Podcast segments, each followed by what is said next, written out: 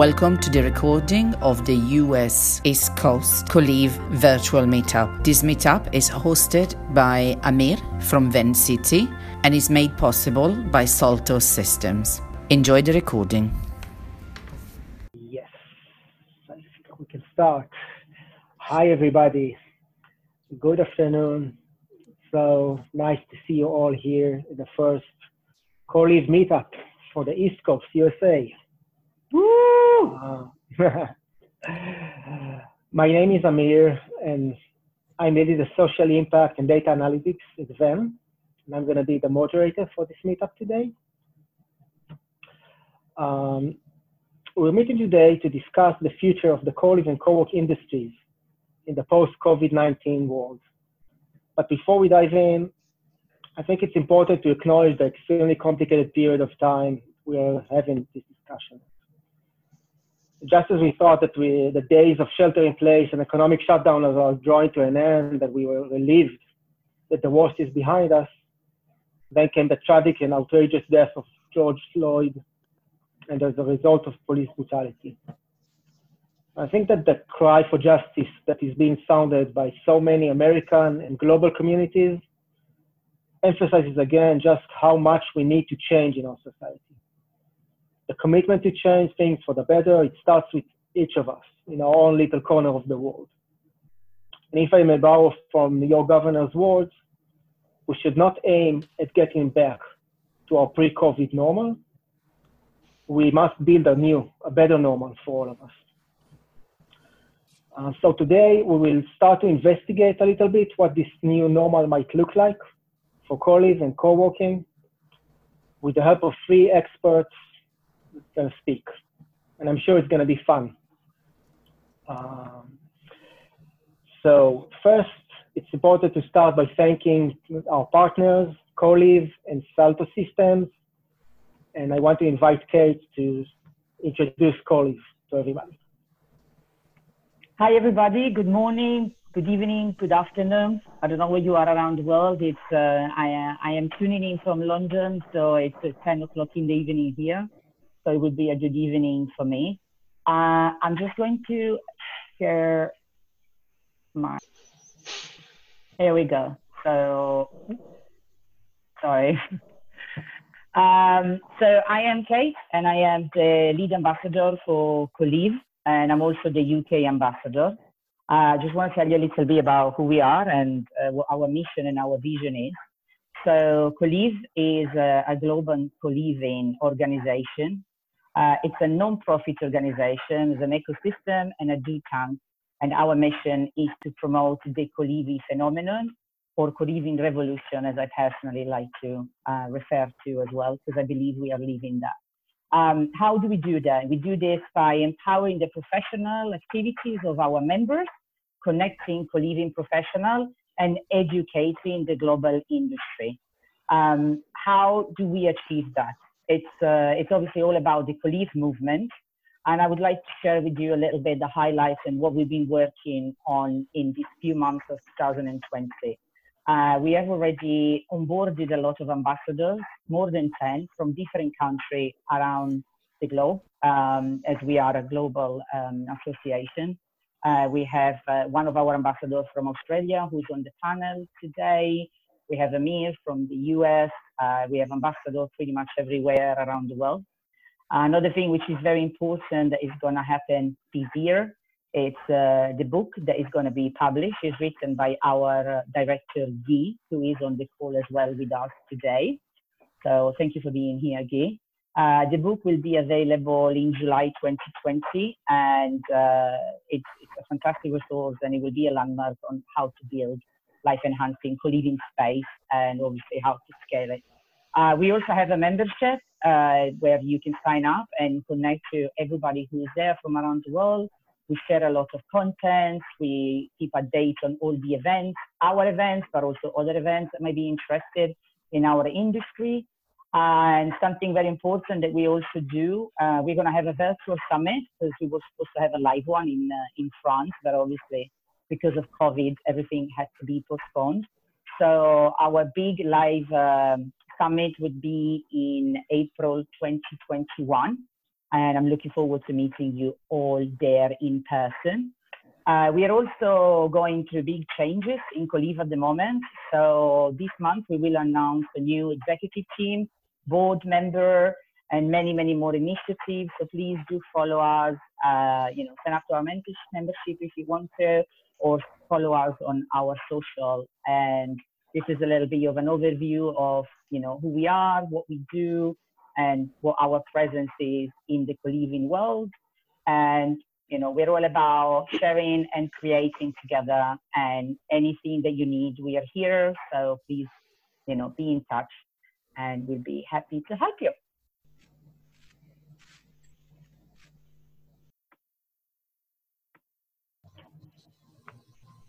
And we're back.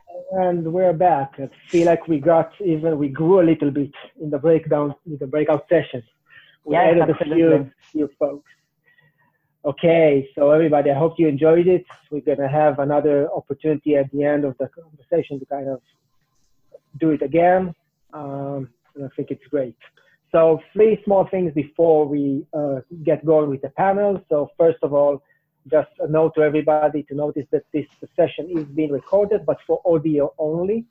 So only audio, it's been recorded and you can find it later with all the other meetup sessions in the Co-Liv uh, website. They'll probably tell us all where we can find all the sessions, the global sessions that they're doing.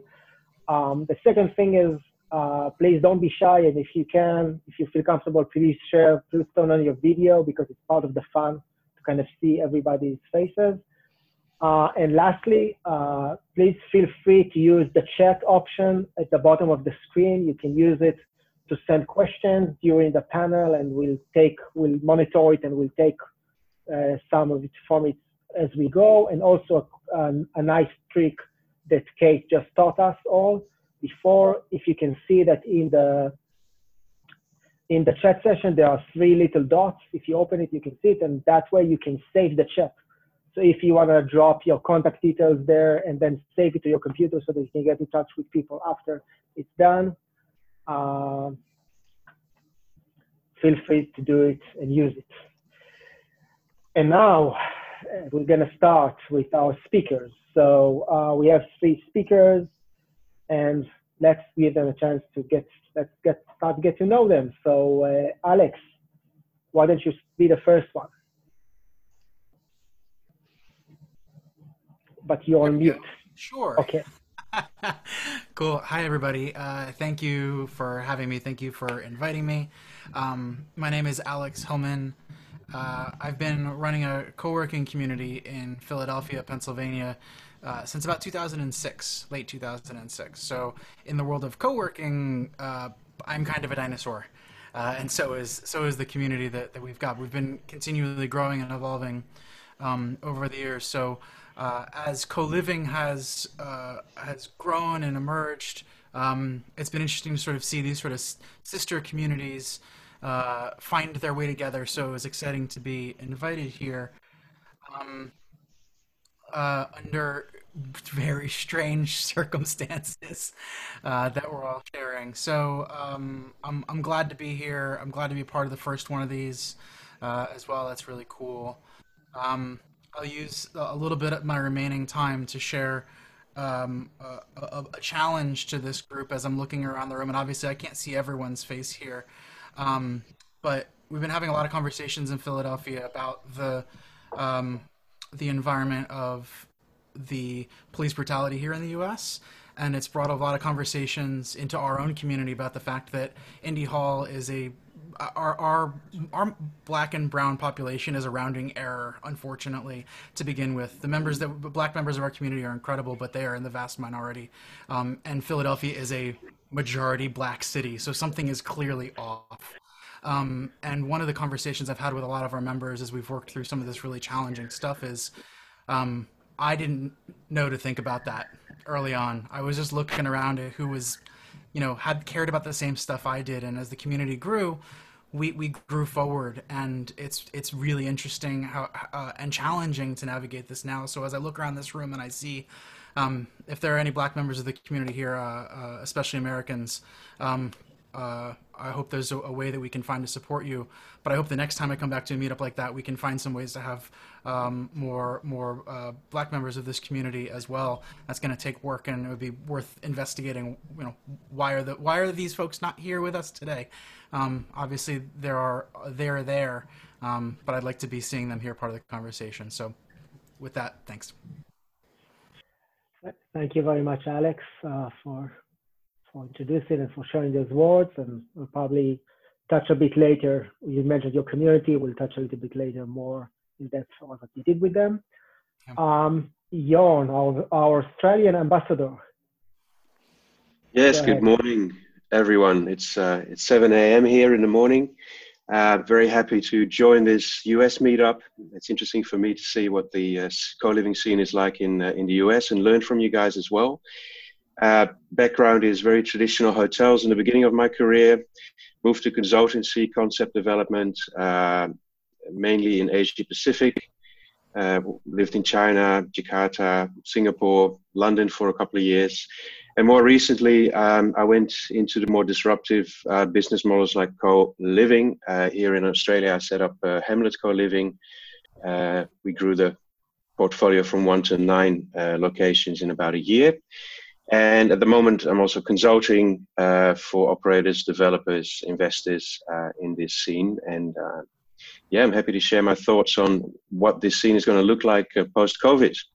In Australia, there's clearly a different situation uh, uh, with COVID than in the US because the total number of deaths here was just over 100.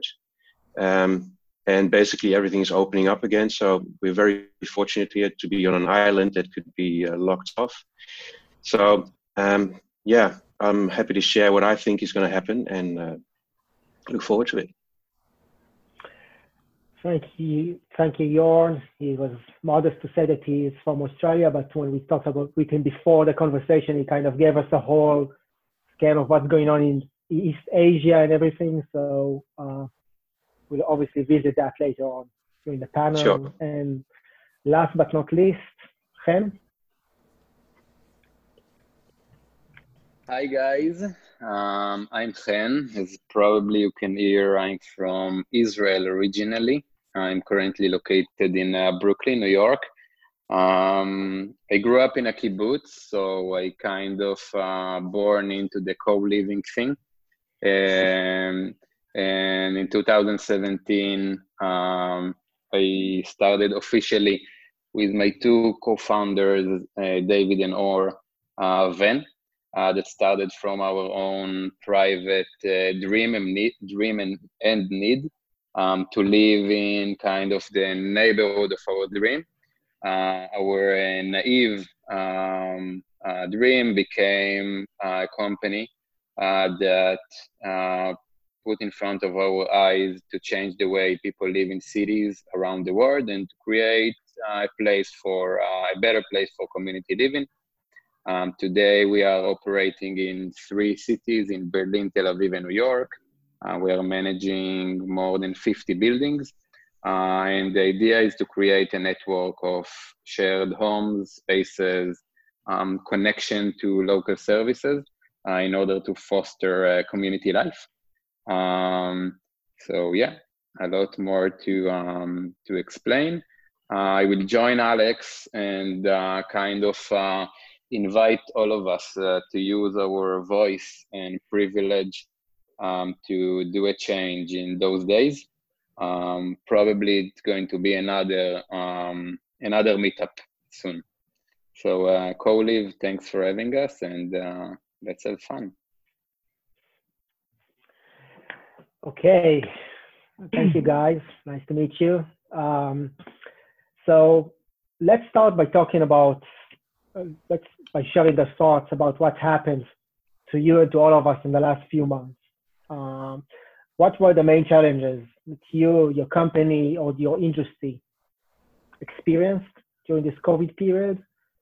And since Jorn is coming from the region closest to where it all started and is also the only one of us that's already on a Friday in the future, I'll give you the, the first. Okay. Well, the future looks bright, guys. Um, I think uh, in general, what we've experienced, and I'm just going to talk about Australia just for a bit, is that uh, the industry that was hit hardest was the traditional accommodation industry. So we're talking about hotels, talking about holiday parks, that sort of stuff. What we've seen in the co-living scene is that the occupancy actually didn't drop um, significantly. Uh, in fact, it stayed pretty stable. Um, and that also had to do with the fact that the country was just in lockdown and nobody could actually leave the country. So nobody had actually the option to, to leave the co living spaces as well. There's only two main operators uh, in Australia at the moment Hamlet and UKO. So it's not a huge scene. Um, but uh, the domestic uh, scene of people that rent in Australia is massive. So um, it's basically uh, saying that uh, uh, people should have left their own houses, which just didn't happen. So overall, the industry co-living has has pretty much survived, and I think with COVID, a crisis always accelerates trends, right? Um, it doesn't really bring about new trends, I believe, but it just accelerates trends, and uh, co-living is one of those trends that um, will be catapulted because of this. Uh, situation, and I can see that already happening where people are truly having a hard reset about the way they think about how they live their lives, how they want to share um, uh, resources, and the the interest from investors, the interest from even banks, you know, very traditional lenders towards our industry is becoming apparent uh, even now already. Uh, and I think it's it's actually going to do us, you know, as tragic as it sounds. I think COVID is actually going to have a positive impact on uh, on on our uh, business. Okay, thank you, Jorn. Um, let's continue with the co-living industry, but in the United States. So, Chen, take us across the, the Pacific. Yeah. Um, so I think we can divide it uh, shortly into two, um, like uh, immediate uh, impact and um, larger challenge that we've been facing. Um, in the most like in the first days, first weeks, uh, we've been mainly um, kind of I won't say struggle, but challenge with um, how to do rent collections uh, in a thoughtful and a sensitive way. Um, at the end of the day, we are managing um, lots of members uh, and buildings. Um, so all the issues around rent, especially in our target audience, uh, were mostly millennials and young people. It was uh, an interesting uh, challenge, and obviously, uh, while minimizing our business risk, uh, which is kind of you know finding the balance. Uh, secondly, operating in hyper physical business with property management, repair and maintenance, cleaning, and so on. Um, it was a pretty interesting challenge to kind of uh, keep the members and our employees safe at the same time. Um, later on, a few weeks after we kind of understood, tried to understood what's going on, uh, we started to face with the question or challenge of how can we create a supportive environment to our members uh, in a way how can we uh, perceive and give them the, the content and the service and the experience that we are creating um, again, as an hyper physical business that put in front of our eyes um, human connection, human touch, connection between the neighborhood to the to the members, it was pretty interesting to kind of shift every everything into a virtual uh, uh, content and platforms. Um, and lately, sales and marketing. Um, how can we reduce uh, vacancies while no one uh, leaves uh, his or her home? Was really interesting. Um, so we pretty fast uh, shift everything into virtual too. We created a sale process, an onboarding process, um, a virtual one. Um, yeah, so these these were like the main challenges and main uh, impact in in our uh, East Coast co-living thing.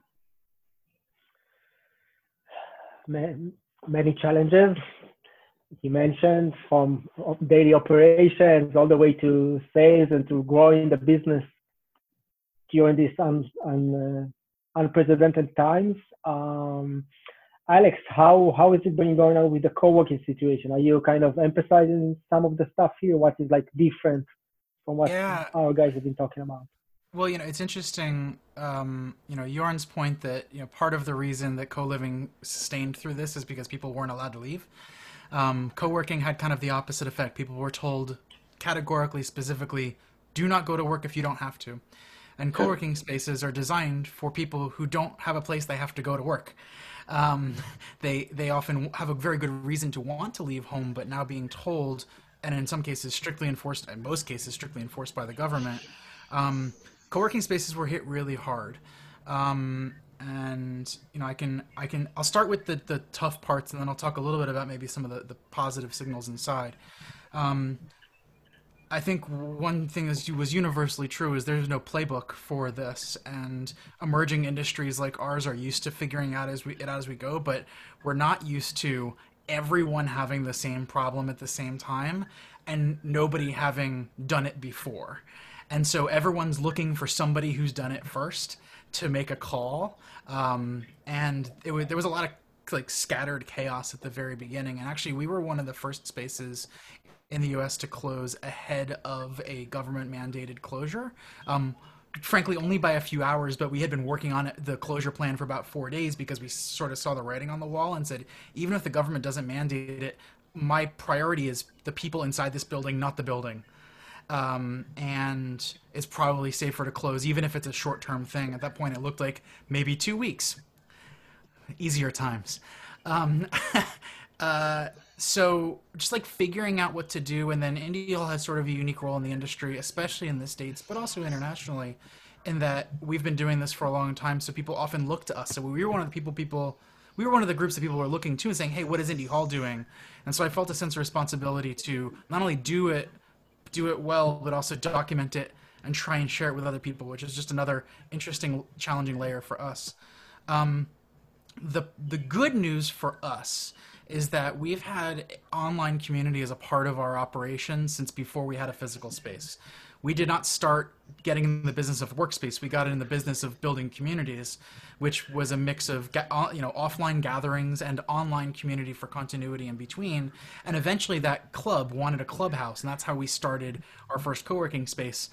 Before anybody knew what co-working was, I couldn't sell co-working because no one knew what it was, and I didn't even really know what it was. So. Um, we have a lot of practice, over a decade of practice with the tools, with the best practices while a lot of the industry was try- within a few weeks trying to figure out how to launch their first online community. A lot of people turning to events and things like that things like this but having no experience with the tools no experience with the communication promotion all those kinds of things. So we had a bit of a running start there but the best part of that was is we could kind of skip ahead of how do i run a zoom meetup?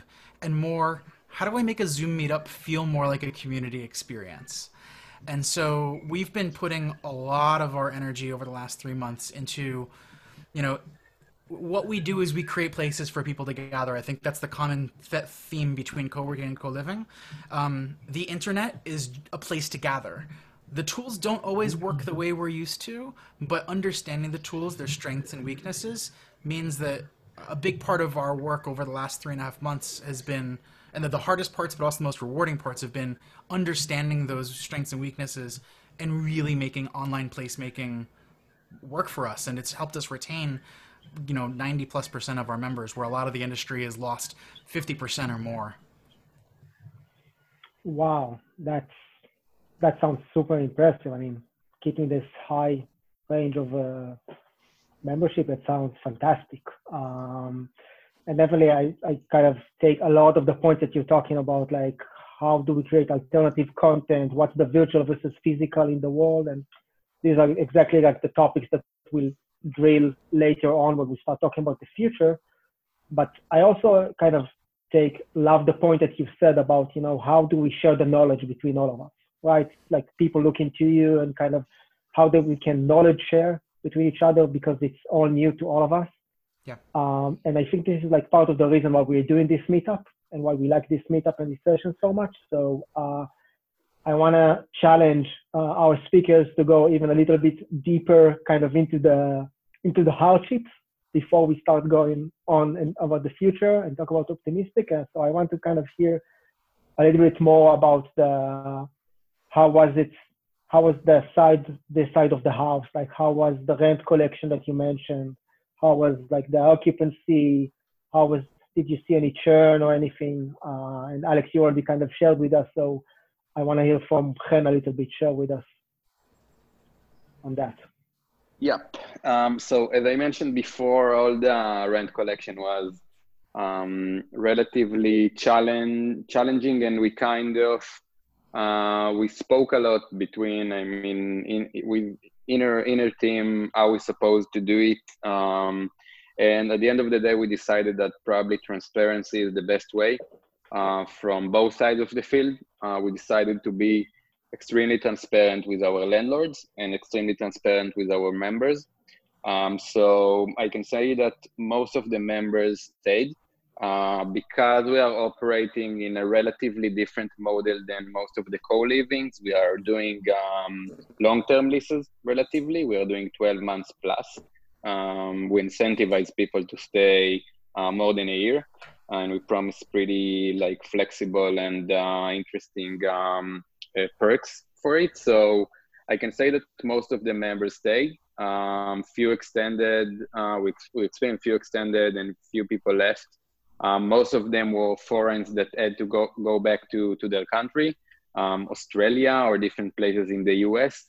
Uh, in addition, we gave uh, in advance discount on our membership uh, and then it created some kind of um, relief to our members and we decided to cut uh, late fees.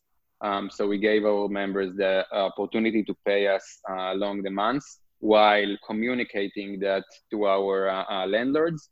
Uh, in addition, we created a um, pretty ad hoc tool, but uh, we connected, uh, we created an, an, an, ability for our landlords to see in real time the collection rate for each building, kind of um, deep look into our backend systems, which again, it was relatively uh, transparent play. Um, I can say that those small um, small uh, steps created uh, more than 90% collection uh, in terms of like uh, comparing to the cities uh, is pretty high. where in Brooklyn, in our area, it was um, almost 80%. So um, it was a really nice number. Um, and again, I can say that uh, transparency and uh, open conversation and open uh, um, communication with both the landlords and the members uh, probably were the key. Um, and today we're seeing a relatively high um, renewal rate, mainly because people don't want to go out and look uh, for a new apartment in, in, in those times. So as uh, Jorn said before, co- the, the COVID created um, pretty bad things for the uh, for the for the uh, for the world, but it accelerated and created few interesting opportunities for uh, co-living uh, operators. Yeah, Jorn. Yeah. What, what no, look, in, in, in Australia, everybody's really protected by the government. So that goes for landlords, but it also goes for tenants. So tenants are protected by the Tenancy Act, which means that as a landlord and as a co-living operator, you can't just get rid of people if even if they don't pay rent. It takes at least three months before you can take action. Um, so before all of that uh, comes into play, obviously there was a lot of communication with members uh, about how to help them out, uh, indeed, with uh, deferring payments of, of rent. A lot of the members uh, within Hamlet are hospitality workers. Basically, all of them lost their jobs, uh, couldn't go back home, so that was tough. Um, the local hospitality workers, workers that lost their jobs were actually supported by the government um, by giving in an income. So they're on a, a scheme called JobKeeper, uh, where they're given $3,000 a month uh, which actually allowed them to uh, continue to rent and, and stay in the uh, in the housing that they um, arranged for themselves. So it, it is a very protective environment, uh, both for the landlord, tenants, and, and the operators. Um, a lot of government support, and that's actually helped uh, continue the industry basically as it was. Um, of course, a few fell f- through the cracks and, and people have tried to help them out as much as possible as well because you know if you can't leave the country you got to live somewhere so um, yeah, but but in general, um, heavily protected, um, pretty much unscathed. Yeah. Sounds like there's there's some things that we can learn that we can adapt for uh, here in the. Oh, it's I, I, I think it's a whole different discussion about uh, you know the state taking care of people. You know the yeah. social security, if you like. Yeah. Yeah. Yeah, I'm sure. No, it's uh, it's very interesting. I don't know about any other uh, it's not a typical thing that we see. Um, okay, so there's there was a question from the chat. I think it was because of what Alex said, but it's probably relevant also to him. Uh, so the question was, uh, what have you done virtually or online to continue building the community, or kind of what have you been able to bring up virtually that you didn't think would be possible? So Alex. Sure. Um, so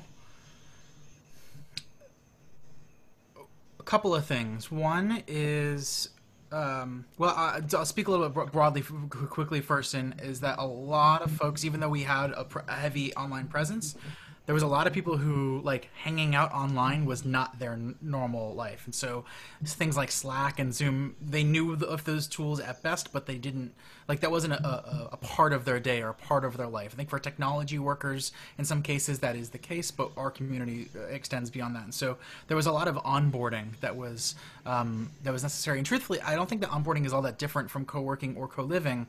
For some folks it's natural but for a lot of folks there's some just like uh, uh, not it's not telling them how to do it, but it's like showing them how to be right, best practices, things like that. Um, things that we we uh, we did that worked really well. Um, I think a couple of the key things is like setting specific times for activities, even if those things are not a structured conversation like this. So we set 9 a.m. and 10 a.m. every day as like a coffee conversation um, which I know is something that folks were often doing, but then getting frustrated when not a lot of people were coming, or when attendance kind of trailed off because they, when often it's because they weren't uh, either those conversations weren't valuable or folks were not getting what they wanted out of it. Um, ours have stayed consistent throughout, and in fact, they've gotten bigger and bigger and bigger as more and more people are looking for a touch of serendipity in their day. And that kind of brings me to the the main point that I want to make that answers Guy's question is the thing that we realized within I don't know our first 30 days or so is um, everyone was really missing serendipity. Right? Again, in shared spaces, we love this sort of casual bumping into people, overhearing a conversation, the topics that we did not plan, those kinds of things. And when everything is structured, everything is regimented. I don't go to a Zoom unless I mean to, or it's like at most a game hangout, and even that's super planned. Like figuring out how to create those serendipitous experiences is hard. Um, my favorite example of something that in our community that I would have never picked but came from one of our members is the game Animal Crossing became very popular during quarantine. And they said, well, what if we started setting aside an hour on Wednesday nights just to play Animal Crossing together? The tricky thing is, is Animal Crossing doesn't really have a good multiplayer mode. It's actually very confusing. Um, and so what it ended up being is just people coming in and being on on Zoom, sort of like you're sitting around a table, but playing the game on their own. So it wasn't a multiplayer game necessarily, but playing a solo thing together, which I think is often the a very subtle social dynamic of, of these shared spaces that folks don't think to to create and i think that there's a lot of room to experiment there. Not something i would have thought until we realized how well it worked when we did it and how much people craved it. Um, uh, and yeah that, that's one of one of many examples of mm-hmm. of the finding things that are it's a thing you would do on your own and the only new factor is we're doing we're picking a time to do it together. I i absolutely love what you're saying that's because it really like ties into you know this is like basically the essence of community building but you kind of the way that you do it is in the virtual space. So like you said like building a tradition repeating things over and over. Until people get used to it and then it grows. And this is like how you everybody who deals with community knows that this is how you grow community organically by doing something over and over and then let people kind of take and start leading that so it's it's fantastic. I, I love it. Um, Chen, do you want to share some examples what we did? Yeah. So um, in general, we decided that we're going to be uh, persistent, persistence um, radically. I mean, Um, every event, every uh, uh, content that was before hyper, hyperphysical, uh, we decided that we're going to find a way to uh, make it happen. Um, actually, I see that uh, Sydney, uh, Sydney Baran, our community manager, is she's in the group too. So, um, Sid, I know I didn't prepare you, but can you give us a few examples from content that have been created? Yeah, for sure. So, echoing the words that were just said before, um, persistency was definitely key for us, and this sense of repetition and making sure that members really understood that every week certain events were going on, and that no matter what was happening, they could always jump in at any moment. Um, one of the things that we wanted to I guess, really bring to the forefront was this idea of yes, a virtual event, but this question of how do we bring some kind of physicality into the mix. And so, what we did is we created these kits that members could either, at the beginning, actually, we went around and dropped off kits for our biggest event, which is our dig in dinner. And what we did is we created like your pizza kit, and we would go to every single building and drop the kits off. And that created a sense of responsibility on the members' end to really show up. Um, and we found that that really, really worked. We also did these Let's Talk sessions, which were originally started as um, a way to share how everyone was feeling and to give emotional support. But because it wasn't as structured as the typical events that we would curate, we decided to bring in official speakers. And so these speakers would come in, there would be a theme, questions would be drafted in advance, and we were able to create some structure and, and a higher engagement level by doing that. So that was our strategy. Anything to add, Chen? no, so yeah, thank you, Sydney. And Chen, I'm, uh, I'm knocking off some points for you for using uh, the friend. You cannot use that lifeline anymore. It's done. It did. Uh, uh, but no, but it was a great opportunity here for somebody that actually is living that day to day. Um, okay, so we are kind of past the midpoint of the meetup, and I want to shift gear and start talking about the future. I see that there are a couple of questions, but um, let's start talking about the future. And I think that once we are thinking about the future um, and reopening and everything, the big question that is kind of concerning both co-live and co-work is what happens to the consumer, to the customer's willingness to share spaces with other people, right? What's gonna be? We're gonna open the doors, and will people still be willing to share stuff? What happens to the preferences during this time? Um, what do you guys think?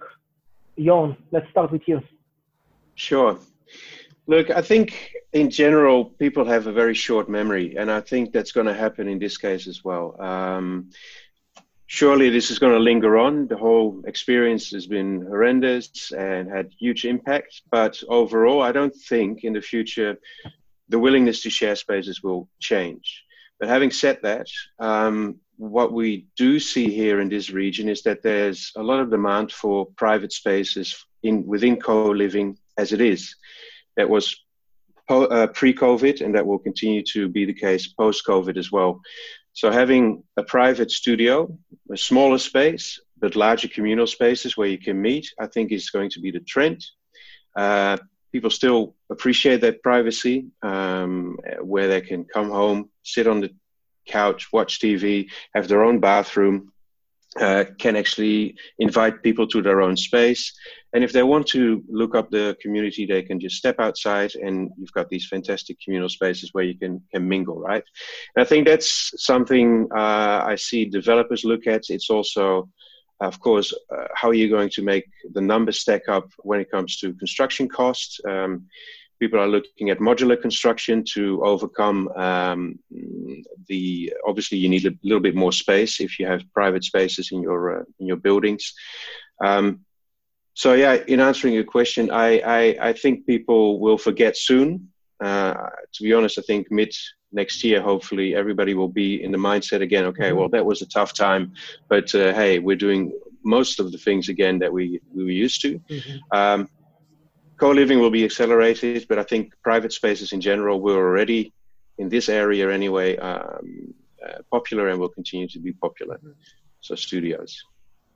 Interesting. So you, you say focusing more kind of the short term, like the structural difference, and again accelerating uh, trends that were already on the market, but then taking them to the next level, kind of lane, and, and assuming that the preferences will kind of yeah. much stay, stay the same. Yeah, what, what we see here as well is there's there are going to be uh, larger buildings, especially in China, uh, in, in, in those countries that have massive population. Um, I was talking to a developer the other day in Shanghai. He's opening a thousand rooms, all studios. Um, and then, of course, you know, how are you going to create a community within uh, a thousand room building? That's, of course, the million dollar question. And um, there's been a lot of talk about that. You can create mini communities within uh, floor spaces. You know, on the 11th floor, you've got two different community leaders that that um, uh, tie that particular floor together. So there's different sizes of community you can cre- create within your buildings and within your community, right?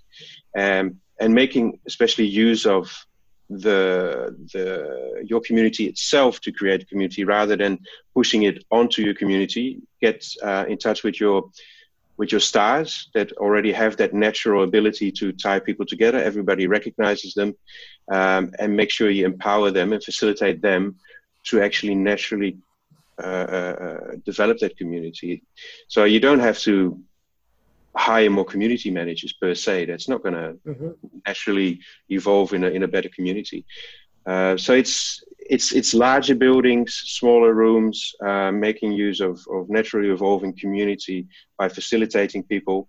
And we were talking about it in the pre-meeting just now. You know, community is the hardest thing to crack, um, especially because it's a transient sort of business where people leave all the time. How are you going to create a culture as a company uh, that will sustain the same language, that will sustain the same experience?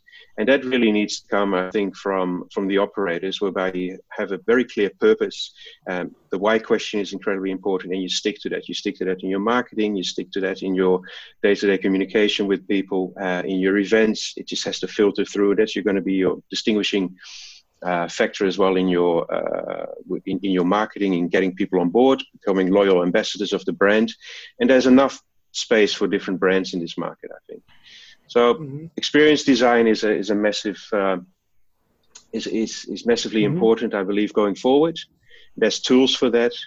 Um, yeah, and and I've seen so many great uh, uh, concepts already popping up that are tapping into new niches. Mm-hmm. I was mm-hmm. talking to the guy Jeremy Antler of uh, Upstart, who's really tapped into the music business and, and people in a in the creative industry by building uh, musical studios within their co-living spaces, just facilitating them to be able to record stuff. And I think there's many different niches that we can, uh, can mm-hmm. create. Yeah. Yeah, definitely. I think um, I think definitely the question of community and content and what experience is going to be like is a big question, and that's kind of the big topic that we're going to tackle next. But uh, I want to hear uh, now for the other two operators that we have here, uh, and Alex, and there's also like, uh, so again, what would, what do you think the preference of people? Did they change? How how would they feel about sharing space? And there's like, a, a, and also like a relevant follow-up question on the chat is kind of uh, how important is going to be ensuring a sense of safety uh, in kind of in a way to allow people to share spaces and uh, uh kind of what steps are you guys taking or thinking about taking to implement?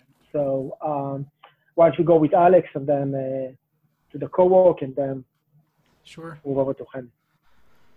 Sure. So um, I have a couple of thoughts. One, the first is uh, I think one of the dis- the really key differences, similar to what I mentioned before, within co-living, depending on the scale, you end up with sort of a built-in advantage for um, mitigating COVID risk in that you sort of have built-in living units, right?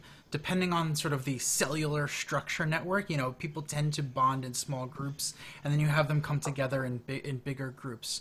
Um, uh, depending on exactly how that's set up, I think that there's a lot more. There's a lot of opportunities to introduce actual safety precautions. Um, you know, one of the things we've been talking about with our public health experts is, you know, keeping the cir- safe circles relatively contained. Every time you introduce an outsider, it's higher risk. And all of that language makes me so anxious because all I ever want is to bring outsiders in and introduce them and introduce them to each other. That's why we exist. And so it's go- like all the public health recommendations are the complete opposite of all of our core design patterns, which is really hard and scary. Um, so in, in some ways, I think co-living allows people to spend more quality time within a sort of home unit. Um, and so you can still build that value on the co-working side of things, especially, um, you know, uh, when there is lots of variable presence, um, you know, not just transiency in terms of like, you know, weekly or monthly, but, you know, our daily population changes a bit, at least a bit, if not, you know, 50% or more every day and that's excluding people coming in for meetings and stuff like that. There is a by design change in the population every day, which means for us that's a lot of extra risk. Um, the other big difference between Australia, where I think is one of the the, be- the better handled situations in, in the world, uh, here in the U.S. we have a hundred, more than hundred thousand people have died. I don't think people are going to be as quick to forget. I think you're 100% right. People do forget, um, but what they choose to forget and ha- and the context within which they choose to forget it are are, are important. Um, hmm. uh, and I think that's that's going to be part of it. And part of the way I'm looking at that, and I think this ties into the question about safety, is the things that people remember versus the things that people forget. The thing I'm focused on for our community, and what I'm urging other co-working operators to think about, is you will be remembered for putting the safety of your members first. They will talk about, they will remember it, and they will talk about it, and you have to follow through. Um, the the second somebody, somebody gets sick or worse, or the second the mm-hmm. disease, the virus is passed to somebody, even if your members don't get sick, but contact tracing shows that it came through your space. This isn't about reputation um, I want to be crystal clear about this is not about protecting your reputation. Um, it's about people will remember how you responded. Um, and for me, the core the core goal is is I want to, and this goes back to the same consistency of showing up with events. My actions need to be consistent, which is really hard when the situation is constantly mm-hmm. changing mm-hmm. and we're, we're not getting new information. The last thing I'll say is is this is top of mind right now because our city just entered the first phase after quarantine uh, well, I should say it will in about six hours. Um, we've been waiting for this information. I've been following the city's guidelines um, as they've been evolving. Again, talking to public health experts. Um, I feel in, ex- and I feel comfortable saying this in front of this room, I, but I would say it in front of almost any other room full of professionals. I feel extremely unprepared to reopen a co-working space tomorrow and I feel really worried about anybody who feels really enthusiastically prepared because we're working with the same information. Um, and I, and I again, I, I, have to draw that that distinction and say it's not about whether or not it's safe or dangerous. It's um, it's what are you doing with the information you have, um, and and how and that's not even what you know where are you getting the information. Is this are you making decisions based on the best long term safety of the people inside? Um, because you know if I got to draw it to the, I mean, at the end of the day, I can't sleep if somebody gets sick because of a decision that I made. I just know that about myself. That's just me, um, and that's where I'm going to make decisions from. So it's not even about the business. Uh, it's it's about the the safety of our members, and I don't know what the future lies uh, ahead in terms of that. Um, but that's that's the way I'm thinking about a question that is literally something I've got to deal with after I hang up this call tonight yeah, uh, we're, we're, we're wishing we are a few weeks behind you. We're also anxiously waiting for the for the, the step to come. But I think that the, the point you said about like creating this trust and about thinking ahead and kind of doing the you know what's right for for the sake if I, of. If I can, I want I just want to hinge really quickly on that word you just said, trust. Um, another common thing I think across our industries is we have one we have one naturally occurring resource um, and it's not certainly not property or land; it's trust. Um, you have to create space for it to be cultivated. We don't create it; we create space for it to be created, and it takes a long time to build, and it can be thrown away in a second. Um, and so, and that's of, of, between us and our organizations uh, and our members, between our members and each and them and each other. Um, so yeah, I mean, the logistics of this are hard and complicated, but do not forget the element of trust between you and your team, your team and your members. Like you got to look at the whole network, and it's it's it's the hardest thing. It's again, I've been in this for 14 years. I've n- never knew I was signing up for this. Is the hardest thing we've done out of everything we've ever done. Mm-hmm. Thank you, thank you, Alex. That's uh, very very well said and very well put. A very important point. Um, Chen, going to you. What do you think about sharing spaces? about safety measures? What are kind of the plans that you have in mind for them? So, um, in a nutshell, because I will just echo what uh, Alex and yours said, um, the way I see it, uh, crisis or the, the COVID, the pan- pandemic just uh, exposed kind of the real cracks or the real problem of us as a modern or capitalist society and I think that um, although like lots of people died and lots of people lose their job, I think the real the real pandemic and the real uh, dangerous situation that we are facing with is loneliness. And I think that that's the reason why co-living is here and co-living is here to stay in one way or another because uh, we are touching in a basic need and we are touching on and we are trying to find a solution for uh, for something that is uh, much bigger than than ourselves. Uh, and I think that the the COVID just emphasized how lonely we are and how isolated we are from one another and uh, how much time we're spending on like screens and Facebooks and social networks and so on. Uh, and it kind of, uh, as Jorn said, accelerate many things that had to happen before. Uh, and I think the responsibility is on us, the developers and the entrepreneurs and uh, the, the, the people that um, kind of uh, uh building this this ecosystem uh, because we must to be flexible and adapt. We need to be adaptable to new regulations, safety and cleanness and so on. Uh, but we need to be flexible and adapt needs needs from our customers, so from our members and the way I see it, and, and I see our colleagues and I see different developers, I think we are absolutely in the in the right place and in the right way. Uh, we will need to change models. We will have to change uh, uh, how we operate and our uh, operational mode. But I do believe that uh, the co-living is here to stay uh, one way or another. And as always, I'm pretty optimistic pretty optimistic on the one hand. On the other hand, um, talking about the loneliness and how loneliness is kind of something that is kind of the underlying thing that kind of beneath our society, which is kind of interesting. It takes me to the next point. Um, first of all, I want to say about loneliness that I don't know if you guys saw, but they just last week I saw a, a, a big research published by the BBC maybe it's the biggest research of all about loneliness. They interviewed over 55,000 people around the world and asked them about loneliness.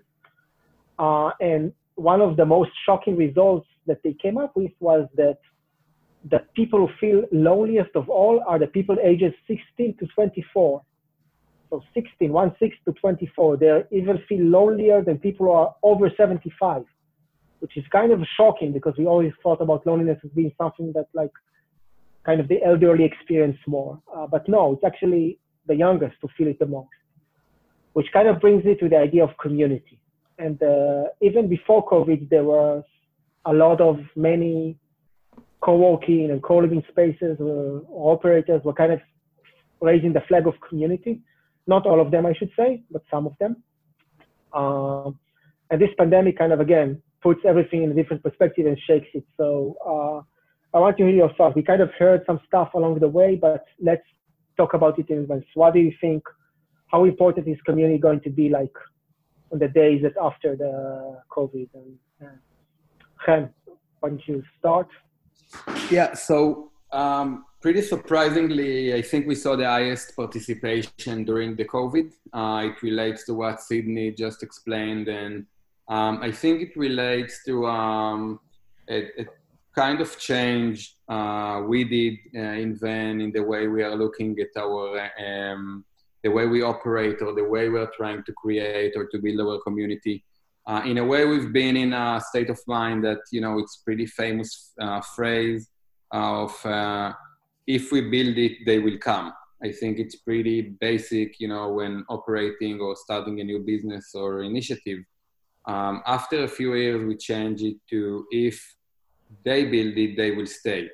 And I think that today, by like allowing uh, our members to be active participants and kind of create their own experience and to control the, the, the content and to kind of build so many things uh, when uh, we are just uh, kind of the platform to, to facilitate or to allow it, I think this is probably the key for uh, for uh, community creation or uh, loneliness reduction. Um, and I think that again, in, in the last few months, I've been pretty shocked from um, the the fact that people went back home to Australia or to Austin, Texas, or to many different places in Europe, in the US, and they still decided to participate and to be connected to the community uh, here in Brooklyn, uh, which means that uh, in certain way, community is not connected to geography or to uh, uh, to the physical aspect.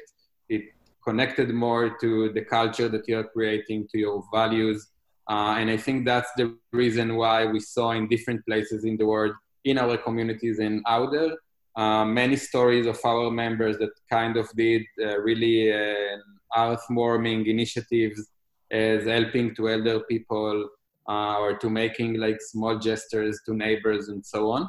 Uh, and surprisingly, after we kind of uh, try to uh, collect data and to get the, the, the impression or the, the, feedback from our members, uh, we saw that only 15% of our members are feeling lonelier during the crisis than before, which is relatively low number comparing to what's going on out there.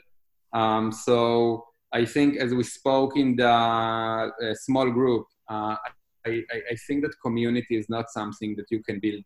It's not uh, an equation or it's not you don't have a, a code of how to create community. Community is kind of an outcome. Uh, we need to create the best uh, um, infrastructure for community to, to be built and to be created uh, and we need to be patient and to have um, lots of um, time to, to, to kind of build it thank you um, Alex, what do you have to say? Yeah, so um, you don't know what you got till it's gone, right? Uh, and I think for a lot of folks, their social, a lot of their social infrastructure was taken away roughly overnight.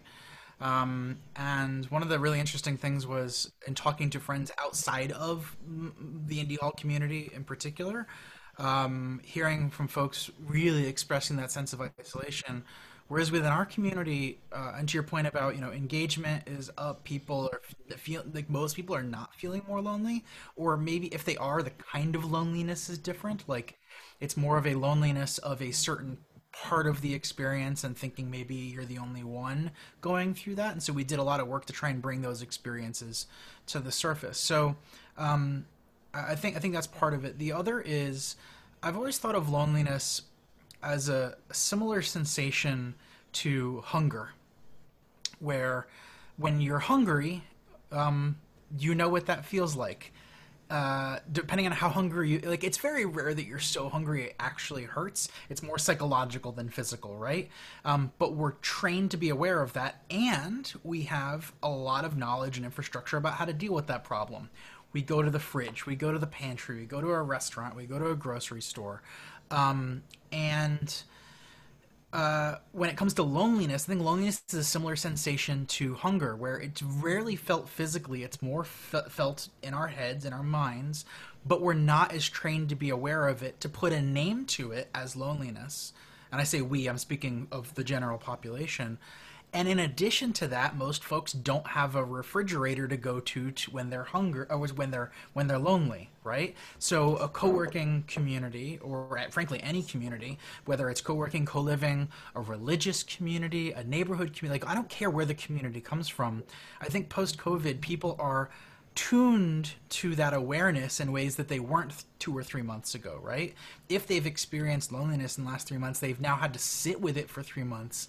They know what it feels like, and they've started actively seeking solutions for it. So, um, I mean, I'll post a link to the, the the the sort of landing page that we we ended up putting together about after our first 30 days or so for our what we called at home membership.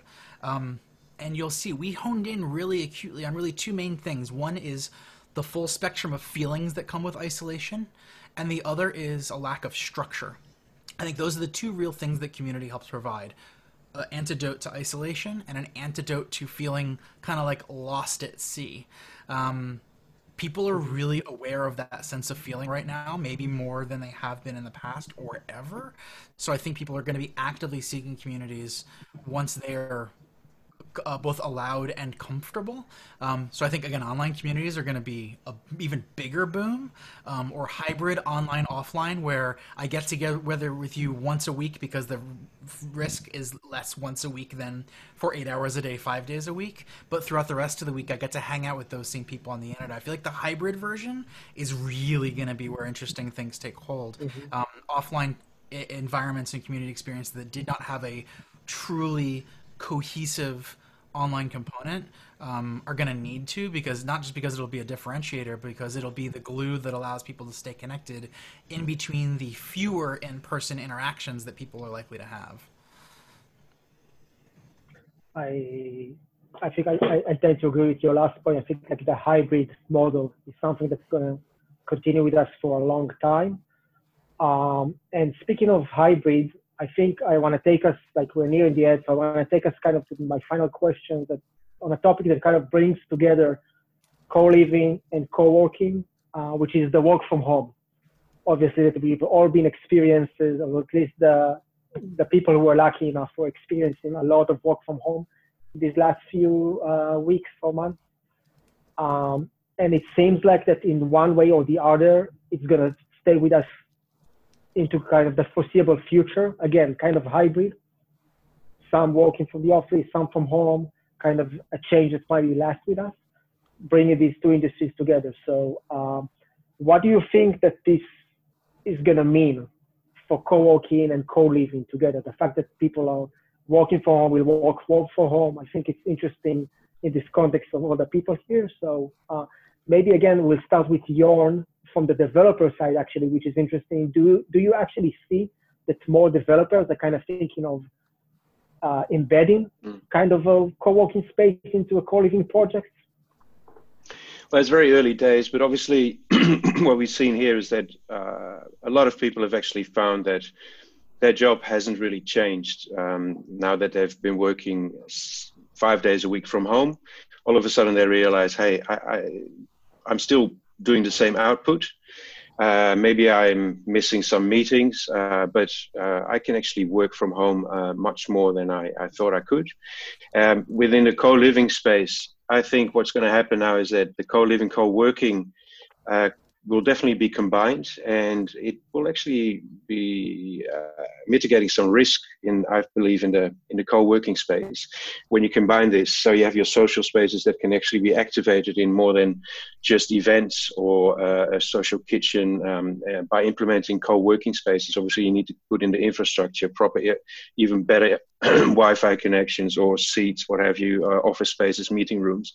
But i think that's definitely going to be uh, going to be happening um, the co-working spaces, as they are with the WeWorks, of course, have a very negative connotation. Um, and I think that needs to be turned around. I think this is an opportunity at the moment um, that you, Alex, as well have. And I think you've already done a very different job from uh, what we WeWork has done, as far as I can hear from your from your uh, talking today.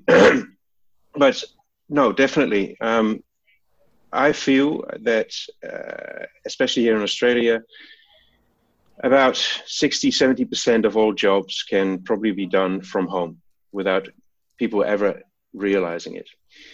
Uh, so yeah, definitely an opportunity for developers to incorporate that in their uh, in their building plans.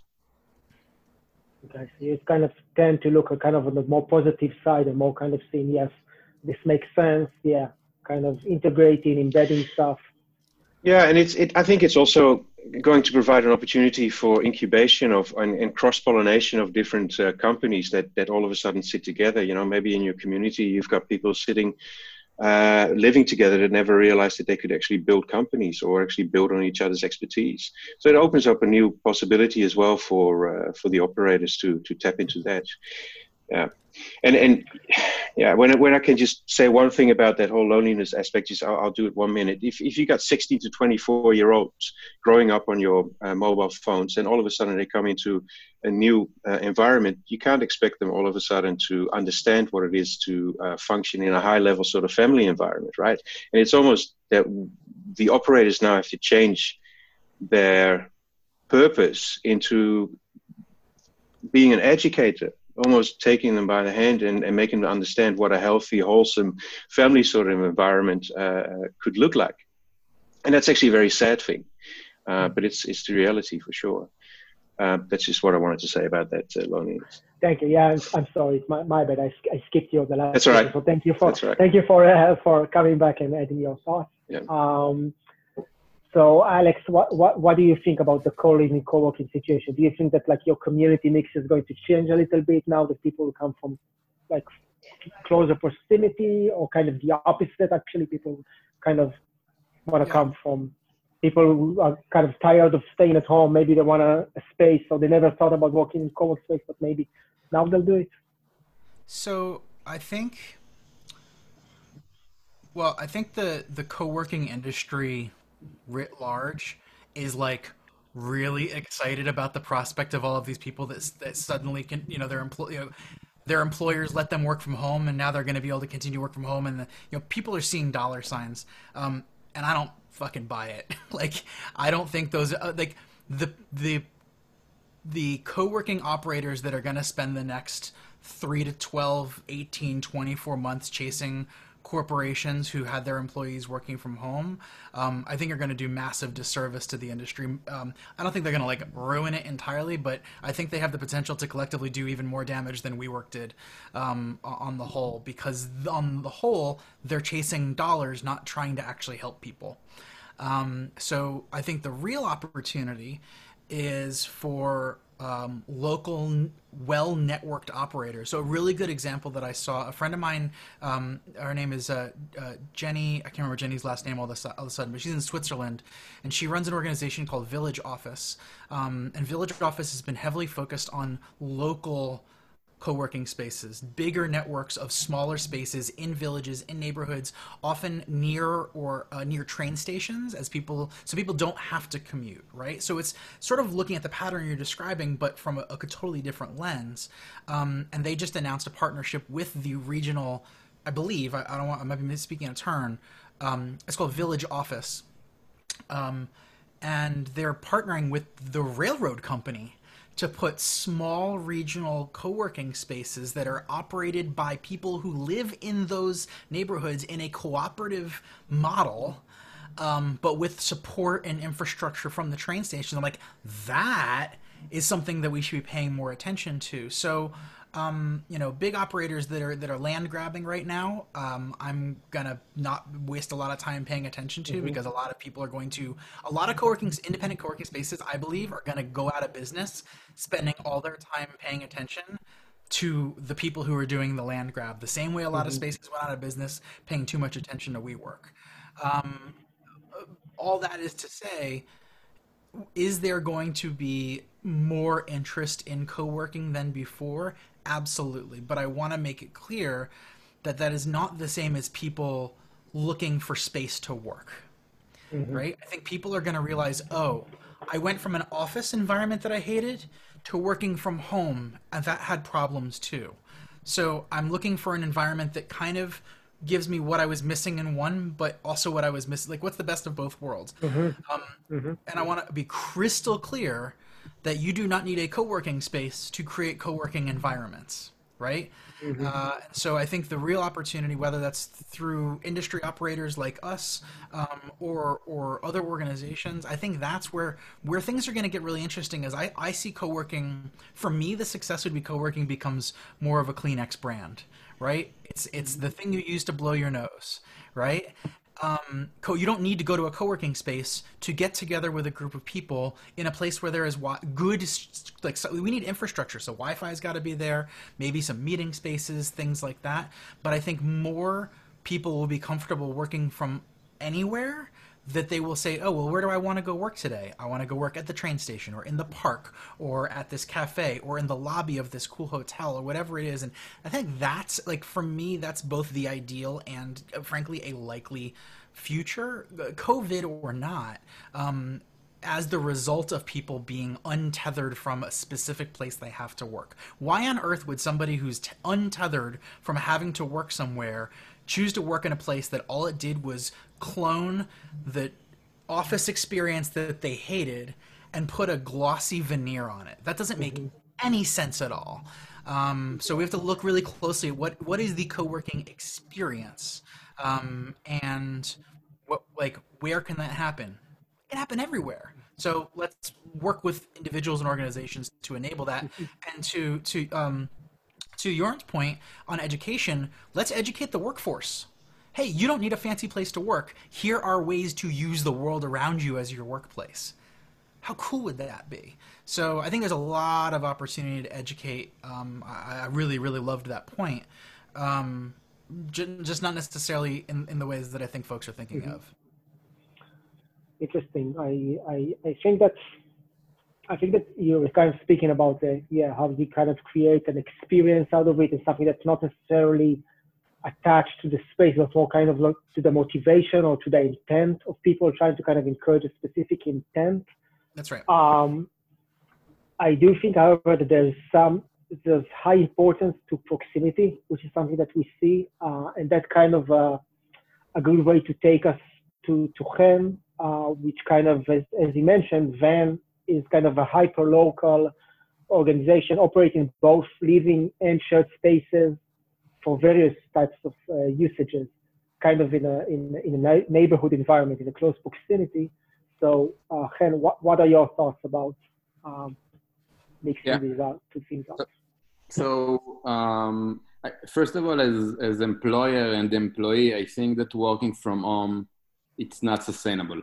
I mean, I already I can't stand these Zoom meetings anymore. I can't see screen. I need to see real people. I need to touch um, like real material and real uh, connection.